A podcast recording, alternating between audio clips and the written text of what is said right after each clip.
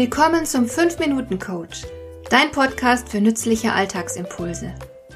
Ich heiße Marion Lemper-Püchlau. Als erfahrener Coach habe ich jede Menge psychologische Tipps für dich, mit denen du leichter durch den Alltag kommst, damit dein Leben ein bisschen einfacher wird.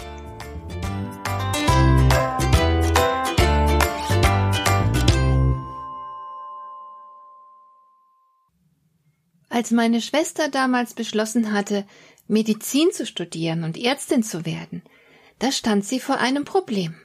Während der ganzen beiden Jahrzehnte ihres bisherigen Lebens hatte alle Welt sie für ungeschickt gehalten. Sie war es, die beim Radfahren stürzte. Sie war es, der das Saftglas umkippte und die im Handarbeitsunterricht nichts Brauchbares zustande brachte. Zu Hause zeugten all die unfertigen Topflappen und misslungenen Strickstrümpfe vom mangelnden Geschick meiner Schwester. Und all die Jahre hatte meine Schwester mit anhören müssen, wie sich unsere Mutter über ihr mangelndes Geschick beklagte und manchmal auch lustig machte. Nun muss aber eine Allgemeinmedizinerin über einiges Geschick verfügen. Sie muss zum Beispiel einen Zugang legen können oder kleinere Operationen durchführen, um nur zwei Beispiele zu nennen. Dafür braucht man Geschick. Aber was tut eine anerkanntermaßen ungeschickte Person in solch einer Situation? Sie kann natürlich sagen, wäre ja schön gewesen, aber für diesen Beruf fehlt mir das Geschick. Kann man sagen? Muss man nicht. Man könnte alternativ auch sagen, noch fehlt mir das nötige Geschick. Mit der ersten Formulierung ist das Schicksal besiegelt und der Traum beendet. Mit der zweiten Formulierung gibt man sich eine Chance. Das hat meine Schwester dann auch getan und sie arbeitet heute als vielgeschätzte Oberärztin mit gleich zwei Facharzttiteln. Tatsache, dass sie sich in ihrer Jugend oft recht ungeschickt angestellt hat, konnte sie nicht daran hindern, ihren Traum zu leben und Karriere zu machen. Es passiert ganz unauffällig. Wir wählen eine ungeschickte Formulierung und stellen uns damit selbst ein Bein.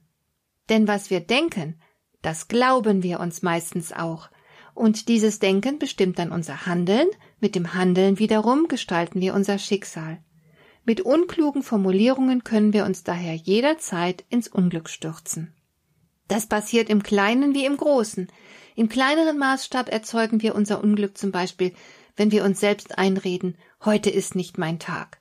Wir erwarten von diesem Tag nichts Gutes mehr, weil wir vielleicht bereits mehrfach Pech hatten.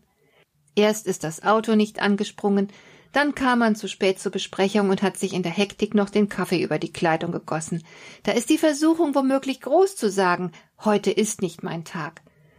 Und wenn man das tut, hat man einen negativen Filter vor Augen, und dann sieht man auch nur noch all die negativen Dinge. Und weil man Übles erwartet, wird auch Übles passieren. Das ist das Gesetz der sich selbst erfüllenden Prophezeiung. Dann ist der ganze Tag im Eimer und man würde ihn am liebsten aus dem Kalender streichen aber wenigstens ist es nur ein Tag. Manche Phrasen sind da viel schlimmer, weil sie dauerhafte Auswirkungen haben. Nicht wenige von uns neigen dazu, sich und anderen zu sagen, das ist nicht meine Schuld, da kann ich nichts dafür, was meistens mindestens zum Teil eine Ausrede ist.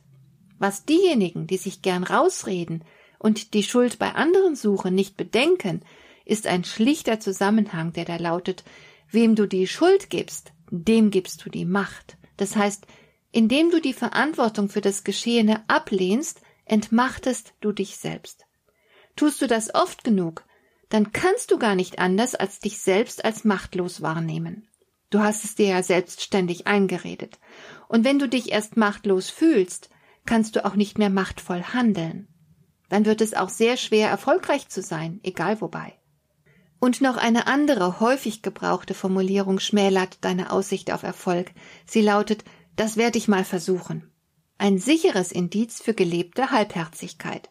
Denn du gehst mit dieser Formulierung keine Selbstverpflichtung ein. Der Versuch trägt bereits den Keim des Scheiterns in sich. Mit Versuchen kommst du nicht weit. Meister Yoda sagt deswegen ganz klar, tu es oder tu es nicht. Es gibt kein Versuchen. Ich weiß nicht, wie oft ich diesen Spruch bisher schon gelesen habe, und er ist so wahr. Mir scheint, dass derjenige, der etwas versuchen will, nicht bereit ist, sich ins Zeug zu legen für sein Ziel. Er hofft, dass bereits der erste halbherzige Versuch erfolgreich sein wird. Und falls nicht, ist er bereit, sein Vorhaben sofort aufzugeben. Aber so erreicht man keine großartigen Ziele.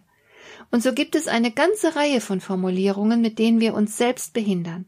Darum lohnt es sich, auf die eigene Sprache zu achten und all die Formulierungen zu entlarven, die nichts anderes als Selbstsabotage sind. Hör dir selbst einfach mal genau zu.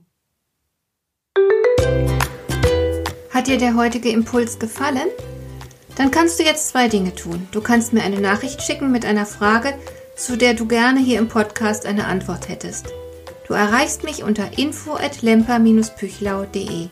Und du kannst eine Bewertung bei iTunes abgeben, damit diese Sendung für andere Interessierte sichtbarer wird. Schön, dass du mir zugehört hast. Bis zum nächsten Mal eine gute Zeit für dich.